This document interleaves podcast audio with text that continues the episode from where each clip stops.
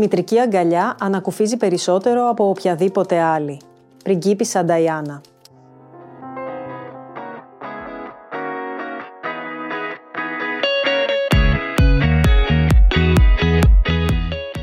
Η μητρότητα φέρνει ανατροπές όχι μόνο σε πρακτικό επίπεδο, αλλά και σε συναισθηματικό.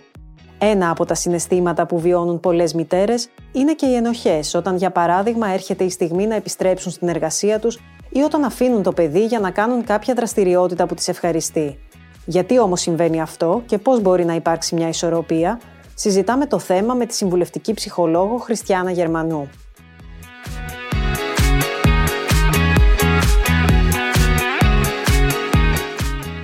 Είμαι η Θεοδόρα Βασιλοπούλου και αυτό είναι το νέο επεισόδιο του Women, του εβδομαδιαίου podcast της Καθημερινής για τις Γυναίκες.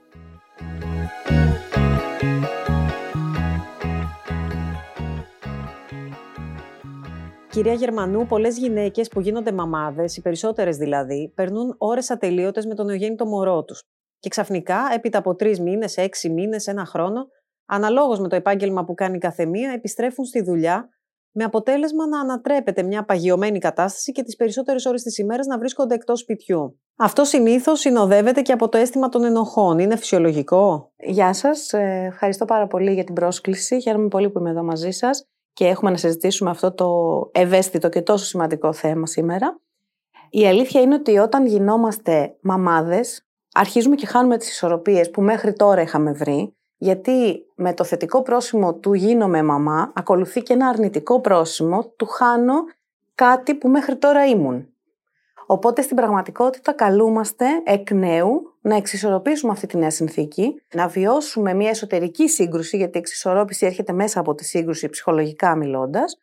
Και αυτό απαιτεί χρόνο. Απαιτεί χρόνο προσαρμογής, πρακτικά και ψυχολογικά, γιατί σκεφτείτε ότι Μιλάμε πάντα για τις μαμάδες που κάνουν το πρώτο τους παιδί αρχικά, έτσι. Είναι μια συνθήκη που δεν τη γνωρίζουμε, βιωματικά δεν τη γνωρίζουμε από πριν, δεν το έχουμε ξανακάνει αυτό, δεν έχουμε ξανακληθεί να παίξουμε αυτό το ρόλο, οπότε χρειάζεται και εμείς να πάμε λίγο βλέποντας και κάνοντας. Όλο αυτό απαιτεί χρόνο. Πηγαίνουμε, βλέπουμε, δοκιμάζουμε, τεστάρουμε, δουλεύει κάτι, δεν δουλεύει κάτι άλλο, επανερχόμαστε και ούτω καθεξής. Αυτός ο χρόνος λοιπόν προσαρμογής που λέω εγώ βοηθάει πάρα πολύ στο να επιτρέψουμε να συμβούν όλα αυτά, να συμβεί η σύγκρουση και μέσα από αυτήν να οδηγηθούμε στην επίλυση του θέματος, στην επίλυση της σύγκρουσης και ουσιαστικά σε μια νέα λειτουργική ισορροπία. Και απλά θέλω να πω εδώ για να μην παρεξηγηθώ, η λέξη ισορροπία δεν είναι κάτι στατικό. Η ισορροπία δεν είναι κάτι στατικό, είναι κάτι δυναμικό. Την ισορροπία την επιτυγχάνω καθημερινά. Είναι κάτι που έχει ροή, είναι κάτι που αλλάζει. Δεν είναι στατικό, δεν είναι άπακ και βρήκα την ισορροπία τελείωσε, το έχω, κάθε μέρα καλούμε ξανά και ξανά να ανακαλύψω πού θα πατήσω ακριβώς για να ισορροπώ. Αισθάνονται ενοχές όλες οι μαμάδες ή συνδέεται αυτό με βιώματα από την παιδική μας ηλικία; Η αλήθεια είναι ότι οι περισσότερες μαμάδες αισθάνονται ενοχές, δεν αισθάνονται όμως όλες. Δεν σημαίνει δηλαδή ότι το γίνομαι μαμά απαραίτητα συνοδεύεται από μια ενοχική καθημερινότητα οι περισσότερες μαμάδες σήμερα αισθάνονται ενοχές, αυτό σαφώς συνδέεται με βιώματα από την παιδική μας ηλικία και πιστεύω ότι ενισχύεται και από την καθημερινότητα που βιώνουμε, γιατί βιώνουμε μια καθημερινότητα αρκετά απαιτητική, έως πολύ απαιτητική, οπότε είναι σαν να προσπαθούμε να είμαστε πρωταθλητές ή πρωταθλήτριες σε έναν αγώνα δρόμου και μέσα σε αυτό το πρωταθλητισμό είναι και η μητρότητα. Ε, Γυρνώντας όμως το πρώτο κομμάτι, που είναι και πιο βασικό γιατί από εκεί ξεκινάει, στην παιδική μας ηλικία, οι ενοχές δημιουργούνται στην παιδική μας ηλικία. Οι ενοχές, να το πω πιο σωστά, η αίσθηση, η ενοχική αυτή αίσθηση συνδέονται με βιώματα της παιδικής μας ηλικίας, γιατί ουσιαστικά η ενοχική αίσθηση αυτή ανάγεται σε χαμηλή αυτοεκτίμηση. Και η χαμηλή αυτοεκτίμηση στην πιο απλή της μορφή συνδέεται είτε με υπερπροστατευτική γονεϊκή διαχείριση, ας το πούμε έτσι, είτε με αδιάφορους ή γονείς που παραμελούν τα παιδιά τους. Και στις δύο περιπτώσεις στα δύο αυτά άκρα, το αποτέλεσμα είναι το ίδιο. Το αποτέλεσμα είναι ένα παιδί που αισθάνεται ότι δεν αξίζει, που αισθάνεται ότι δεν δικαιούται. Δηλαδή, όταν εγώ έχω μεγαλώσει, για παράδειγμα, με υπερπροστατευτική μαμά, π.χ., έτσι που η μαμά είναι και το πρότυπό μου για μένα, που θα γίνω μαμά αύριο. Μεγαλώντας λοιπόν με υπερπροστατευτική μαμά, αισθάνομαι, εισπράττω το μήνυμα που μου περνάει η μαμά μου, άθελά της και ασυνείδητα, είναι ότι δεν είμαι αρκετά ικανή. Δεν αξίζω, δεν είμαι αρκετά ικανή να καταφέρω αυτό μόνη μου, άρα το κάνει εκείνη για μένα. Αντίστοιχα, το μήνυμα που θα εισέπρατα αν είχα μία αδιάφορη μαμά θα ήταν ότι δεν αξίζω γι' αυτό και δεν ασχολείται μαζί μου. Το, ε, το θέμα όμως, το συμπέρασμα, το εγκατακλείδη είναι ότι δεν αξίζω και στις δύο περιπτώσεις. Αυτό όμως πώς συνδέεται στην πράξη με τις ενοχές που αισθάνεται μια ναι. μητέρα όταν αφήνει το παιδί για να πάει στη δουλειά, όταν αφήνει το παιδί για να πάει μια βόλτα ή οτιδήποτε; Αυτό στην πράξη συνδέεται με τον εξής τρόπο. Έχω μεγαλώσει εγώ λοιπόν με αυτή την ενοχική αίσθηση ή θέση μέσα μου, δηλαδή αισθάνομαι συνεχώς ότι κάτι κάνω λάθος, γιατί σε αυτό αναφερόμαστε ουσιαστικά, και έρχεται αυτή η ώρα που γίνομαι μαμά και η μητρότητα είναι κατά τη γνώμη μου ένα πολύ μεγάλο κομμάτι του επιτέλους ενηλικιώνομαι, ίσως και το μεγαλύτερο, είναι η ώρα που ενηλικιώνομαι απόλυτα και δεν υπάρχει πλέον ε, άλλη δικαιολογία. Είμαι ενήλικας, είμαι υπεύθυνη και είμαι υπεύθυνη για άλλον έναν άνθρωπο εκτός από τον εαυτό μου και λογοδοτώ. Γιατί η ενοχή έχει να κάνει, συνδέεται με το λογοδοτό. Αυτό που χρειάζεται να καταλάβουμε είναι ότι λογοδοτώ σε μένα μόνο. Οι άνθρωποι που λειτουργούν ενοχικά αισθάνονται ότι χρειάζεται να λογοδοτήσουν και σε άλλους. Όχι στον εαυτό τους αρχικά, αλλά πρωτίστως και κυρίως σε άλλους, στο περιβάλλον. Οι γονείς μου, παράδειγμα, μπορεί να είναι ένας τέτοιος άλλος, τα πεθερικά μου μπορεί να είναι ένας τέτοιος άλλος, οι φίλοι μου, οι εκπομπές, τα περιοδικά, οι ειδικοί, ο σύζυγος, ε, τα αδέρφια μου. Βάλτε όποιον θέλετε σε αυτό το άλλος. Και ακόμα και το παιδί μου μπορεί να είναι ένας άλλος. Οπότε, αναλαμβάνοντας αυτή την απόλυτη ευθύνη της μητρότητας, γιατί νομίζω έτσι το βιώνουν οι περισσότερες γυναίκες, ως την απόλυτη ευθύνη της μητρότητας, εκεί πυροδοτείται το ενοχικό κομμάτι και πυροδοτείται γιατί δεν έχουμε μάθει να πιστεύουμε στον εαυτό μας, δεν έχουμε μάθει να εμπιστευόμαστε τον εαυτό μας και το ένστικτό μας και λόγω αυτής της ενοχικής διάθεσης που διονύζεται όσο μεγαλώνουμε, αυτό ουσιαστικά το σαμποτάρουμε μόνοι μας. Αυτή είναι η, η πραγματικότητα. Δεν ξέρω αν είναι ξεκάθαρο έτσι όπως το λέω. Με αυτόν τον τρόπο συνδέονται οι ενοχές και ενισχύονται από το κοινωνικό περιβάλλον. Κάτι που ήδη δηλαδή εγώ κουβαλάω αν έχω χαμηλή αυτοεκτίμηση, γιατί αυτή ήταν η αρχική σας ερώτηση, έρχεται και το περιβάλλον και το ενισχύει, πυροδοτείται με το που γίνομαι μαμά και αυτό γιγαντώνεται σιγά σιγά. Όταν έρχεται λοιπόν η ώρα να πράξω για τον εαυτό μου και εκεί πυροδοτείται το αν δικαιούμαι ή όχι να πράξω για τον εαυτό μου, αρχίζει και ξυπνάει ακόμη εντονότερο το ενοχικό μου κομμάτι. Σχετίζεται λοιπόν με το αν αξίζω να περάσω καλά. Ναι, σε πολύ μεγάλο βαθμό. Αν αξίζω και αν δικαιούμαι και αν αυτό που κάνω είναι καλό ή κακό. Και τελικά, εγώ θα έλεγα ότι θα χρειαστεί να αναρωτηθούμε οι μαμάδες, όταν γινόμαστε μαμάδες κατά προτίμηση, αλλά νομίζω ότι είναι κάτι που να κάνουμε στην καθημερινότητά μας οι μαμάδες.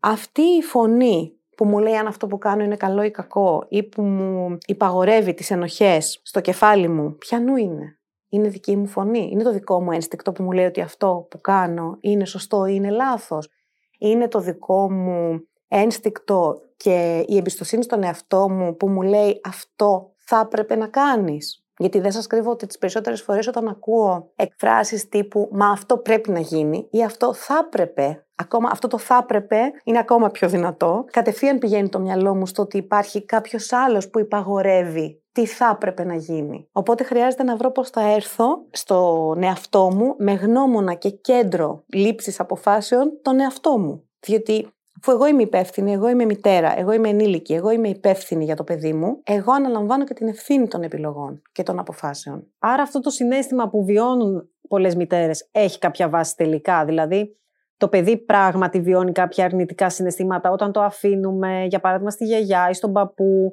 είτε σε κάποιο βρεφονιπιακό; Τελικά μαστιγώνουμε άδικα τον εαυτό μας. Η αλήθεια είναι κάπου στη μέση. Δεν είναι τίποτα τόσο απόλυτο όσο το περνάει άσχημα ή περνάει καλά, είναι άσπρο ή μαύρο κτλ. Η αλήθεια είναι κάπου στη μέση γιατί είναι πολυπαραγωγικό το φαινόμενο. Δηλαδή, εξαρτάται για ποια ηλικία παιδιού μιλάμε. Ένα βρέφος, για παράδειγμα, μέχρι τους πρώτους 6 μήνες της ζωής του, κυρίαρχη ανάγκη έχει τη βιολογική του ανάγκη. Δηλαδή, την τροφή, τον ύπνο, ε, το να μάθει αυτά για τα οποία έχει έρθει στον κόσμο. Γιατί έρχεται στον κόσμο και όλα είναι άγνωστα. Άρα χρειάζεται ένα χρόνο προσαρμογής, αντίστοιχα το βρέφος, για να μπορέσει να καταλάβει πού βρίσκεται, τι συμβαίνει, να τραφεί, να αναπτυχθεί, να εξελιχθεί οργανικά πρώτα. Αφού δοθεί αυτή η βιολογική, παύλα οργανική βάση, μπορούμε να ξεκινήσουμε να μιλάμε για την ψυχολογική και συναισθηματική. Όχι ότι δεν υπάρχει μέχρι εκεί, σαφώς και υπάρχει. Και γι' αυτό λέμε μάλιστα ότι και στον πρώτο χρόνο ζωής του παιδιού χρειάζονται πολλές αγκαλιές, πολλή αγάπη, πολλή φροντίδα, ότι δεν κακομαθαίνουν τα παιδιά με τις αγκαλιές που υπήρχε αυτή η νοοτροπία παλιά. σα ίσα σε ένα βρέφος αγκαλιά δίνεις. Απεριόριστη αγκαλιά. Οπότε λοιπόν, για να μην πλατιάζω, αυτό που χρειάζεται να γίνει είναι να λάβουμε υπόψη μας την ηλικία του παιδιού και το περιβάλλον. Δηλαδή, αυτός που θα φροντίσει το παιδί μου όσο εγώ πηγαίνω στη δουλειά μου, είναι κάποιος με τον οποίο το παιδί μου περνάει καλά. Χαίρεται, είναι χαρούμενο, κοιμάται καλά, τρώει καλά, αναλαμβάνει νέα πράγματα. Δηλαδή, διαπαιδαγωγείται, ας το πούμε έτσι, όπως θα ήθελα εγώ. Γιατί μπορεί να είναι σε ένα παιδικό, μπορεί να είναι με μια κυρία στο σπίτι, μπορεί να είναι με τη μαμά μου, με την πεθερά μου, με οποιονδήποτε. Το θέμα είναι αν το παιδί βιώνει την καθημερινότητα που θα έπρεπε να βιώνει ένα παιδί. Αυτό είναι για μένα το βασικό ερώτημα.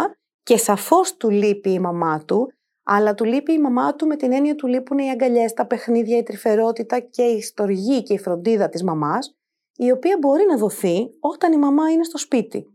Γιατί ουσιαστικά αυτό που χρειάζεται ένα παιδί είναι η ουσιαστική παρουσία της μαμάς. Για να έρθω λοιπόν στο αν μαστιγώνουμε τον εαυτό μας υπερβολικά που με ρωτήσατε, το να μαστιγώσουμε τον εαυτό μας δεν θα βοηθήσει γιατί θα εντείνει τις δικές μας ενοχές και όταν για παράδειγμα θα πάμε να αγκαλιάσουμε το παιδί μας, το παιδί εισπράττει τις δικές μου ενοχές. Δεν αντιλαμβάνεται ότι είναι ενοχές, δεν γράφω κάπου ενοχές, δεν ξέρει, δεν αναγνωρίζει το ενοχές. Αναγνωρίζει όμως σε συναισθηματικό επίπεδο, σε βιωματικό επίπεδο, ότι κάτι υπάρχει στη μαμά, κάτι συμβαίνει στη μαμά.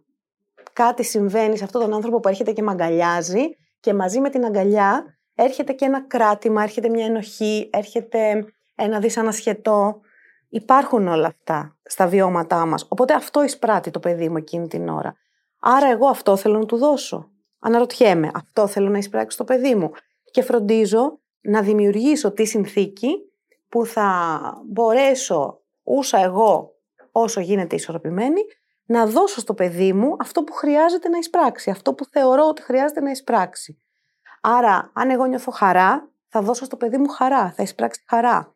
Αν εγώ ικανοποιηθώ με αυτά που έχω κάνει μέσα στη μέρα μου, ακόμη και μια επιτυχία στη δουλειά μου, για παράδειγμα, θα μου δώσει μεγάλη ικανοποίηση, θα γυρίσω στο σπίτι χαρούμενη και ικανοποιημένη και θα πέσω στην αγκαλιά του παιδιού μου με άλλη διάθεση και με άλλο κέφι. Θα κάτσω να παίξω μαζί του με άλλη διάθεση και με άλλο κέφι από ότι αν το έκανα υποχρεωτικά. Γιατί πρέπει να παίξω με το παιδί μου. Πρέπει να, να ξεφορτωθούμε λίγο τα πρέπει και τα θα έπρεπε. Πάω λίγο πίσω, επειδή αναφερθήκατε χρονικά. Δηλαδή, αν κάνατε έναν διαχωρισμό, αν είναι το πρώτο εξάμεινο, αν είναι το δεύτερο εξάμεινο. Δηλαδή, υπάρχει κάποια ηλικία που θα μπορούσαμε να πούμε ότι είναι πιο ασφαλές εντός εισαγωγικών. Δηλαδή, ότι μια μαμά θα μπορούσε πιο άνετα να αφήσει το παιδί, δηλαδή ότι το παιδί ας πούμε, από κάποια ηλικία και μετά δεν την έχει τόσο μεγάλη ανάγκη; Δεν υπάρχει έτσι ένα, πώς να το πω, ένα σημείο όπου μπορούμε να πούμε από εδώ και πριν ή από εδώ και μετά, γιατί στην πραγματικότητα, όπως είπα και για την ισορροπία προηγουμένως, ότι είναι μια δυναμική κατάσταση, το ίδιο ισχύει και για τη διαπαιδαγώγηση και για τη ζωή γενικότερα. Δηλαδή, όλα είναι μια διαδικασία στην οποία κάθε βήμα διαδέχεται το προηγούμενο. Άρα εξαρτάται από το πώς θα το έχω στήσει, ας το πούμε έτσι σε εισαγωγικά, πώς θα έχω δημιουργήσει τη συνθήκη. Φανταστείτε ότι υπάρχουν μαμάδες που υποχρεωτικά, πρέπει υποχρεωτικά για λόγους βιοπορισμού, έτσι, να επιστρέψουν στην εργασία τους στον έναν μήνα για παράδειγμα.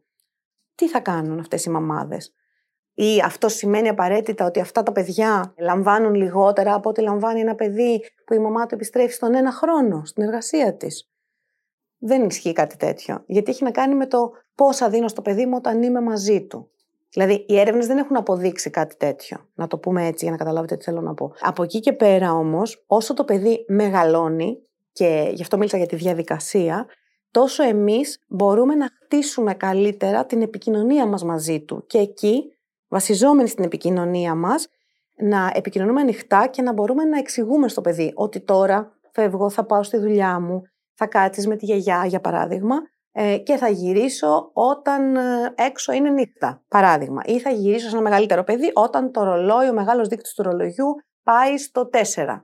Δίνουμε δηλαδή κάποια στοιχεία που μπορεί να καταλάβει ένα παιδί ανάλογα με την ηλικία που βρίσκεται, έτσι, γιατί ένα μωρό δεν μπορεί να καταλάβει το ρολόι, αλλά ένα τρίχρονο μπορεί να το καταλάβει. Γιατί μην ξεχνάτε ότι έχουμε φτάσει στις γενιές που πηγαίνουν υποχρεωτικά στο σχολείο από τα τέσσερα. Που σημαίνει ότι η εξέλιξη των παιδιών, η γνωστική εξέλιξη των παιδιών αυτή τη στιγμή είναι τελείως διαφορετική από ό,τι ήταν πριν 50 χρόνια. Είτε τα έχουμε αναγκάσει, είτε είναι, δεν έχει σημασία. Άρα μπορούμε να δημιουργήσουμε τη συνθήκη που προετοιμάζει τα παιδιά μας. Και αυτό το κάνουμε από την πολύ μικρή ηλικία, από τη βρεφική ηλικία.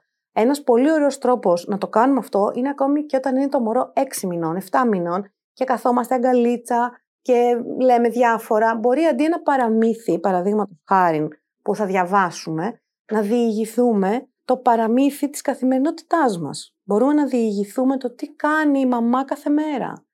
Και τώρα η μαμά θα γυρίσει στο γραφείο που πάει εκεί και γράφει και διαβάζει και ό,τι κάνει κάθε μαμά. OK, okay, γιατί μια άλλη μαμά μπορεί να ψήνει καφέδες. Ό,τι κάνει η μαμά. Δίνουμε λοιπόν στο παιδί και μη σας φαίνεται περίεργο το ότι το κάνουμε αυτό σε ένα μωρό, γιατί καταλαβαίνουν τα μωρά και θυμούνται τα μωρά, οπότε χρειάζεται να του δώσουμε την ιστορία από την αρχή. Αυτό το κάνουμε γιατί και το παιδί καταλαβαίνει και αργότερα αυτό εμείς το εξελίσσουμε. Αυτό λοιπόν που σε ένα παιδάκι 8 μηνών, 7 μηνών, 10 μηνών, μηνών, ας το θέσουμε έτσι, το περιγράφουμε ως το παραμύθι της ζωής της μαμάς, τι κάνει η μαμά κάθε μέρα. Όταν το παιδί είναι λίγο μεγαλύτερο, που μπορεί και εκείνο και μιλάει, μπορούμε να το κάνουμε και να το δραματοποιήσουμε, να παίξουμε ρόλους. Τι θα κάνει τώρα η μαμά, θα πάει στη δουλειά. Πώς κάνουμε όταν πάει η μαμά στη δουλειά, αυτό. Ουσιαστικά λοιπόν εντάσσουμε κάτι στη ζωή του παιδιού και αυτό περνάει στη σφαίρα του φυσιολογικού, σε εισαγωγικά, και του αναμενόμενου. Εγώ λοιπόν, σαν παιδί, ξέρω ότι η μαμά μου κάνει αυτό κάθε μέρα. Είναι όπως όταν παίρνουμε το μωρό από το μεευτήριο και το βάζουμε αμέσως στο παιδικό κάθισμα στο αυτοκίνητο. Το παιδί δεν γνωρίζει μια άλλη συνθήκη, γνωρίζει μόνο το παιδικό κάθισμα. Άρα, με την ίδια λογική, το παιδί γνωρίζει ότι η μαμά του πάει στη δουλειά. Δεν γνωρίζει κάποια άλλη συνθήκη. Είναι δεδομένο ότι η μαμά πάει στη δουλειά. Όταν αυτό λοιπόν γίνει το δεδομένο μας, για το παιδί πάβει να το ταράζει, να το ανησυχεί, να το προβληματίζει. Αν ποτέ το τάραζε ή το προβλημάτιζε. Άρα είναι, δεν είναι και τόσο σωστό αυτό που κάνουν πολλές μαμάδες, δηλαδή αμέσως μετά τη δουλειά τρέχουν στο σπίτι στο παιδί για να αναπληρώσουν το χρόνο που έχουν χάσει όσες ώρες βρίσκονται στο γραφείο. Πώς μπορεί να έρθει μια ισορροπία σε αυτό; Το πρόβλημα σε αυτό που περιγράφεται, το οποίο δυστυχώς συμβαίνει πάρα πολύ συχνά, είναι ότι πηγαίνοντας από το γραφείο στο σπίτι κατευθείαν, δεν προλαβαίνω, εγώ η μαμά, να αποφορτήσω τον εαυτό μου από την καθημερινότητα του γραφείου, να το αφήσω αυτό έξω από το σπίτι μου, γιατί σαν ένα γραφείο παράδειγμα ή σε οποιαδήποτε εργασία, σίγουρα έχω βιώσει και αρνητικά κομμάτια εκτός από τα θετικά και σίγουρα κουβαλάω σκέψεις μαζί μου. Άρα χρειάζομαι και ένα μικρό διάστημα χρονικό να μπορέσω να τα αφήσω αυτά έξω και να μπω στο σπίτι μου, να συναντήσω το παιδί μου, ας το πούμε έτσι, γιατί περί συνάντησης πρόκειται, να συναντηθώ με το παιδί μου σε ένα άλλο έδαφος, χωρίς να κουβαλάω αυτά τα βάρη φέρνοντας μαζί μου αυτά που θέλω να δώσω στο παιδί μου. Άρα, καλό είναι και εφόσον είναι εφικτό.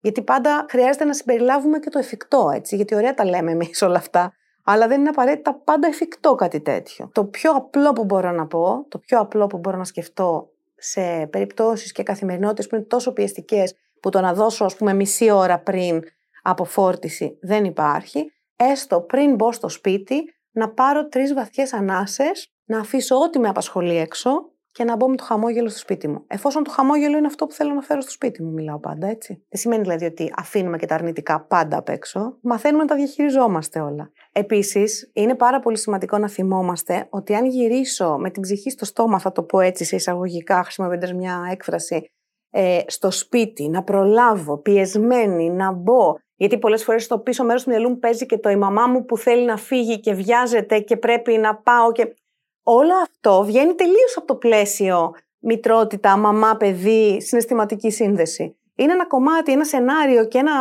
εργάκι, ας το πούμε έτσι, που παίζει στο μυαλό μου, που όμως στην πραγματικότητα πυροδοτεί άγχος, πυροδοτεί πίεση και μια, δύο, τρεις μπαίνω μέσα σε ένα σπίτι τη δεύτερη, τρίτη, τέταρτη, δέκατη πέμπτη μέρα που βιώνω αυτή την κατάσταση, θα μπω στο σπίτι σε φοβερή πίεση και η διαχείριση που θα έχω με το παιδί μου δεν θα είναι αυτή που πραγματικά θα ήθελα να έχω. Κάποια από αυτές τις μέρες είναι η σταγόνα που ξεχυλίζει το ποτήρι. Οπότε εκεί θα λειτουργήσω πάνω στο θυμικό μου, θα λειτουργήσω ίσως παρορμητικά, όλη αυτή η πίεση θα έρθει να λάβει χώρα και αντί να ασχοληθώ με το παιδί μου όμορφα, χαμογελαστά, παιχνιδιάρικα, στοργικά, να θελήσω να φύγω από το παιδί μου, να θελήσω να φύγω από την εικόνα της μητρότητας. Γιατί εκείνη την ώρα όλο αυτό μπορεί να είναι πολύ έντονο για μένα.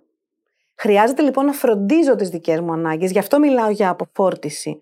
Χρειάζεται να αποφορτιστώ, γιατί με το να αποφορτιστώ, εκτός του ότι δεν κουβαλάω στο σπίτι όλα αυτά που με φορτίζουν και δεν τα χρειαζόμαστε στο σπίτι, καταφέρνω να φροντίσω τις ανάγκες του εαυτού μου. Να με φροντίσω ως άνθρωπο πρώτα, ώστε να μπορέσω να ενδυθώ πάλι το ρόλο της μαμάς που έχω να φροντίσω έναν άλλον άνθρωπο. Σε ό,τι αφορά το χρόνο που περνάει η μαμά και ο μπαμπάς με το παιδί, αυτό που μετράει περισσότερο είναι το να είναι με τη μαμά και τον μπαμπά ασχέτως της δραστηριότητας που κάνουν ή το πιο σημαντικό για το παιδί είναι ας πούμε το να παίζει; Θεωρώ ότι το παιδί μπορεί να παίξει οπουδήποτε, με οτιδήποτε και με οποιονδήποτε. Οπότε αυτά τα δύο μεταξύ τους δεν αυτοαναιρούνται απαραίτητα. Το ένα δεν αναιρεί το άλλο. Είναι πάρα πολύ σημαντικό για το παιδί να περνάει χρόνο με τη μαμά και τον μπαμπά, εφόσον αυτό είναι εφικτό, γιατί δημιουργούνται στιγμές, δημιουργούνται συνδέσεις, δημιουργούνται αναμνήσεις και μέσα από τις αναμνήσεις κουβαλάμε μαζί μας, στη ζωή μας εννοώ μετέπειτα, τη συναισθηματική σύνδεση που έχουμε χτίσει με τους γονείς μας και τους ανθρώπους που αγαπάμε. Άλλωστε έτσι χτίζεται η αγάπη στην πραγματικότητα. Οπότε ναι, είναι πάρα πολύ σημαντικό να παίρνουμε το παιδί μαζί μας, σε μέρη όπου κάτι τέτοιο επιτρέπεται να γίνεται για λόγους υγείας για παράδειγμα, έτσι δηλαδή το να πάρω ένα νεογέννητο σε μια ταβέρνα με μουσικές και τσιγάρα δεν ενδείκνυται. Αλλά το να πάρω το παιδί στο καρότσι μαζί μου που θέλω να πάω στο σούπερ μάρκετ για παράδειγμα ή το ότι θέλω να πάω σε ένα κατάστημα να αγοράσω τα δώρα για τα βαφτιστήρια π.χ. Είναι κάτι που μπορώ να κάνω ε, πάντα δεδομένων των συνθήκων του καταστήματος, έτσι. Ε, φροντίζω, είναι καλύτερο πάντα να φροντίζω να είμαι σε εξωτερικούς χώρους, το να πάμε να φάμε, ας πούμε, σε μια ταβέρνα έξω, την άνοιξη, το καλοκαίρι. Είναι πολύ καλύτερο από το να αφήσω ένα παιδί στο σπίτι με κάποιον να παίζει ενώ εγώ πάω να ψωνίσω. Είναι πολύ καλύτερο από το να αφήσω ένα παιδί ε, σε, μια, σε ένα παιδότοπο να παίζει ενώ εγώ πάω να ψωνίσω ή δεν ξέρω τι κάνω. Ε, εντάξει, δεν συζητάμε, δεν θα πάρω το παιδί στο γιατρό. OK, okay, για να πάω στο γιατρό θα αφήσω το παιδί κάπου αλλού. Δηλαδή είναι και θέμα που αναφέρομαι. Είναι θέμα συνθήκων και θέμα κανόνων υγιεινής. Όμως σε γενικές γραμμές, όσο περισσότερο ουσιαστικό χρόνο μπορεί να περνάει ένα παιδί με τους γονείς του, τόσο καλύτερα είναι. Γιατί έτσι ενισχύεται η συναισθηματική σύνδεση. Ενισχύεται αυτή η αίσθηση του είμαστε οικογένεια. Ενισχύεται το η μαμά μου, ο μπαμπάς μου και εγώ. Δημιουργείται αυτό το τρίγωνο, δημιουργείται αυτό το σύστημα που μετέπειτα αποκαλούμε οικογένεια, που μαθαίνουμε να αποκαλούμε οικογένεια. Αυτή είναι η λογική του πράγματος. Αλλιώς, για τις βασικές φροντίδες, για τις βασικές ανάγκες ενός παιδιού, οποιοδήποτε φροντιστής κατάλληλος μπορεί να τις παρέχει. Αλλά δεν μιλάμε μόνο για τις βασικές ανάγκες τώρα, μιλάμε, έχουμε ανέβει λίγο στην πυραμίδα των αναγκών και μιλάμε τώρα και για τις συναισθηματικές ανάγκες. Αυτό. Επίσης, επειδή ανέφερα και τη λέξη ανάγκες πολλές φορές, θέλω να ξεκαθαρίζω το εξής για μένα, κατά τη γνώμη μου, είναι πάρα πολύ σημαντικό οι αποφάσεις μας, οι αποφάσεις που παίρνουμε ως μαμάδες, να βασίζονται στις ανάγκες μας. Στις ανάγκες της μαμάς, στις ανάγκες του παιδιού, στις ανάγκες του μπαμπά, στις ανάγκες της οικογένειας, του συστήματός μας. Δηλαδή, δεν είναι κάτι, δεν θα κάνω κάτι επειδή έτσι θα έπρεπε, που λέγαμε προηγουμένως, ή επειδή μου το είπε μια φίλη μου, αυτό που θα έπρεπε, αυτό που μου είπε η φίλη μου, αυτό που μου είπε ο παιδοψυχολόγος, π.χ. λέω τώρα έτσι, ταιριάζει στο δικό μου σύστημα, ικανοποιεί τις δικές μου ανάγκες και τις δικές μου επιθυμίες, ικανοποιεί τις ανάγκες και τις επιθυμίες και του παιδιού. Αν για παράδειγμα εγώ έχω ένα παιδί το οποίο έχει μάθει να κοιμάται στις 7 η ώρα το απόγευμα, δεν μπορώ 7 η ώρα το απόγευμα να έχω την απέτηση να το πάρω έξω, βόλτα και να μείνει ξύπνιο και εγώ να παραπονιέμαι γιατί δεν παίζει. Η λογική λοιπόν είναι αυτή. Χρειάζεται να μπορέσω να αντιληφθώ και να συνδυάσω τις ανάγκες των μελών, τις ανάγκες του παιδιού, της μαμάς, του μπαμπά. Και σαφώς η σειρά προτεραιότητας είναι ε, από το παιδί προς τους ενήλικες, γιατί ο ενήλικας μπορεί, έχει την ικανότητα αναπτυξιακά μιλάω, να ε, περιμένει την ικανοποίηση της ανάγκης του, να βάλει λίγο στην άκρη τη δική του ανάγκη, όχι να τη βάλει στην άκρη και να την ξεχάσει, δεν εννοώ αυτό, εννοώ να τη βάλει εις γνώση του δεύτερη γιατί το βρέφος δεν μπορεί να βάλει την πείνα του δεύτερη, για παράδειγμα, εξορισμού. Στο δεύτερο παιδί τελικά είναι πιο απενοχοποιημένη μια μητέρα ή δεν είναι απόλυτο αυτό; Δεν είναι απόλυτο αυτό. Εξαρτάται πάλι από την περίπτωση. Ε, η, η προσωπική μου παρατήρηση λέει ότι στο τρίτο είναι πιο απενοχοποιημένες οι μαμάδες. Δεν είναι απόλυτο κάτι τέτοιο, διότι στην πραγματικότητα μπορεί μια μαμά που έχει βιώσει το πρώτο παιδί πάρα πολύ εύκολα και πάρα πολύ χαλαρά, για τη δική της προσωπικότητα εννοώ εύκολα και χαλαρά, για τα δικά της δεδομένα, στο δεύτερο παιδί να σκέφτεται Α, ωραία, μια χαρά ήταν το πρώτο, άρα πάμε. Και να το βιώσει πολύ απενοχοποιημένα, να μην αισθανθεί ακριβώς ότι αισθανόταν στο πρώτο, που κατά πάσα πιθανότητα στο πρώτο θα το αισθανόταν τότε, μάλλον λόγω απειρίας και συνάντησης με το άγνωστο. Οπότε στο δεύτερο παιδί η εξοικείωση πλέον με την έννοια μητρότητα της δίνει αυτό το πλεονέκτημα του να μην αισθανθεί το ίδιο βάρος αν θέλουμε να το πούμε έτσι ενοχών. Υπάρχει όμως και η άλλη όψη που λέει ότι αν μια μαμά στο πρώτο παιδί έχει βιώσει κάποια θέματα υγείας για παράδειγμα με το παιδί ή μια μαμά που έχει ένα πρόωρο παιδάκι ή μια μαμά που έχει κάνει εξωσωματική γονιμοποίηση για να γεννήσει ένα παιδάκι που όλα αυτά είναι συνθήκες που δυσκολεύουν την κατάσταση μπορεί να έχει τις ίδιες ενοχές και στο δεύτερο παιδί. Δεν σημαίνει δηλαδή ότι το ότι κάνω άλλο ένα παιδί από μόνο του είναι ικανή συνθήκη να με απενοχοποιήσει. Δεν αρκεί αυτό από μόνο του. Επειδή αναφέρατε την εξωσωματική, πώς δυσκολεύει την κατάσταση μια εξωσωματική; Συνήθως ε, τα ζευγάρια που προσπαθούν να τεκνοποιήσουν με εξωσωματική γονιμοποίηση, στο μεγαλύτερο ποσοστό τους έχουν υποστεί αρκετά χρόνια αυτή τη διαδικασία, αρκετές φορές αυτή τη διαδικασία, οπότε ψυχολογικά το βιώνουν ως μια ταλαιπωρία. Ψυχολογικά το βιώνουν ως ένα πηγαίνω προς το στόχο μου και δεν φτάνω. Και αυτό ξανά και ξανά και ξανά. Είναι λίγο σαν το μαρτύριο του Σύσυφου. Πάω, ξανάρχομαι, πάω, ξανάρχομαι και δεν φτάνω στο επιθυμητό αποτέλεσμα. Αυτό σε ψυχικό επίπεδο είναι πολύ μεγάλο μαρτύριο. Οπότε, όταν τελικά επιτυγχάνεται η εγκυμοσύνη και ο τοκετός, γιατί γι' αυτό μιλάμε, και παίρνουμε στην αγκαλιά μας το παιδί, αυτό το μωρό, καλά και η εγκυμοσύνη κατά τη διάρκεια της εννοείται, αλλά αυτό το μωρό λοιπόν που έχω τώρα στα χέρια μου είναι υπερπολίτιμο. Αποκτά τεράστια αξία. Και αυτή η τεράστια αξία που αισθάνομαι ότι έχει αυτό το παιδί με κάνει να θέλω να το προστατέψω πάση θυσία, γι' αυτό λέω είναι υπερπολίτιμο, ασυνείδητα όλα αυτά φυσικά έτσι. Και τις περισσότερες φορές τίνω να λειτουργώ υπερπροστατευτικά ως μαμά και ως μπαμπάς και ενοχικά.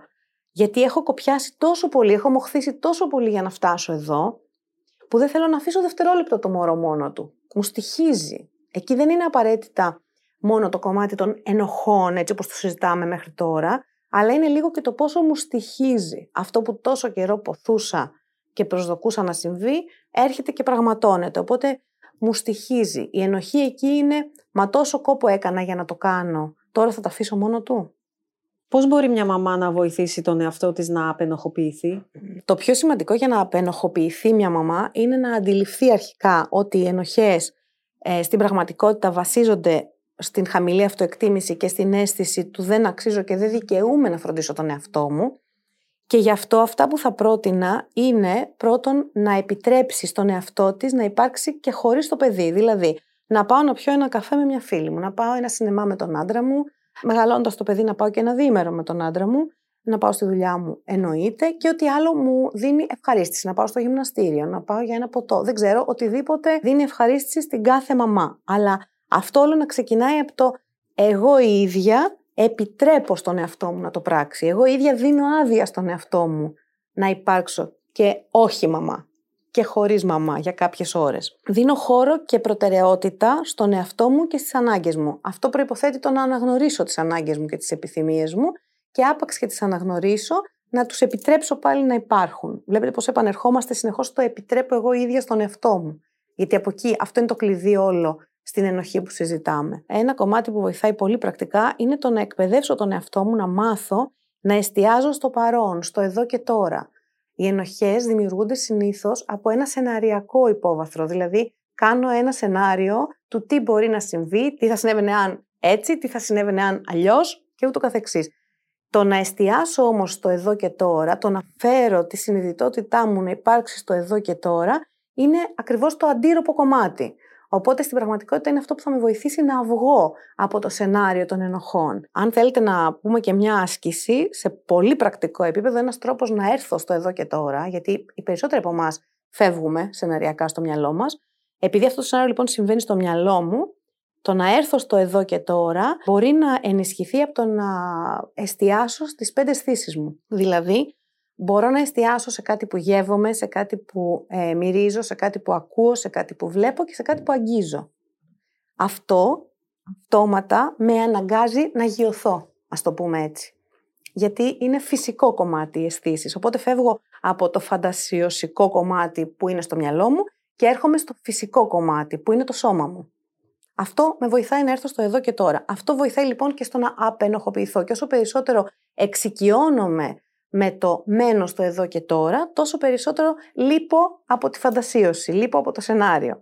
Οπότε μπορώ να μένω στο τι πραγματικά συμβαίνει, όχι τι φοβάμαι ότι θα συμβεί. Και επίσης και βασικότερο όλων είναι να αναγνωρίσω την αξία μου και τα δικαιώματά μου. Τα δικαιώματά μου εννοώ στο ότι δικαιούμαι να έχω αυτές τις επιθυμίες που έχω, δικαιούμαι να έχω αυτές τις ανάγκες που έχω, δικαιούμαι να μην περνάω καλά σήμερα με το παιδί μου, δικαιούμαι να γελάω πολύ με τις φίλες μου ακόμα και χωρίς το παιδί μου, για παράδειγμα, δικαιούμαι να απολαμβάνω μια επιτυχία στη δουλειά μου ε, δικαιούμαι να μην θέλω τώρα να μου τσιμπάει τα μαλλιά το παιδί μου και ούτω καθεξής. Άρα να αναγνωρίσω αυτά μου τα δικαιώματα, τα αυτονόητα κατά τα άλλα δικαιώματά μου ε, και να μην επιτρέπω στους άλλους, που λέγαμε πριν ο άλλος, στους άλλους να με ορίζουν.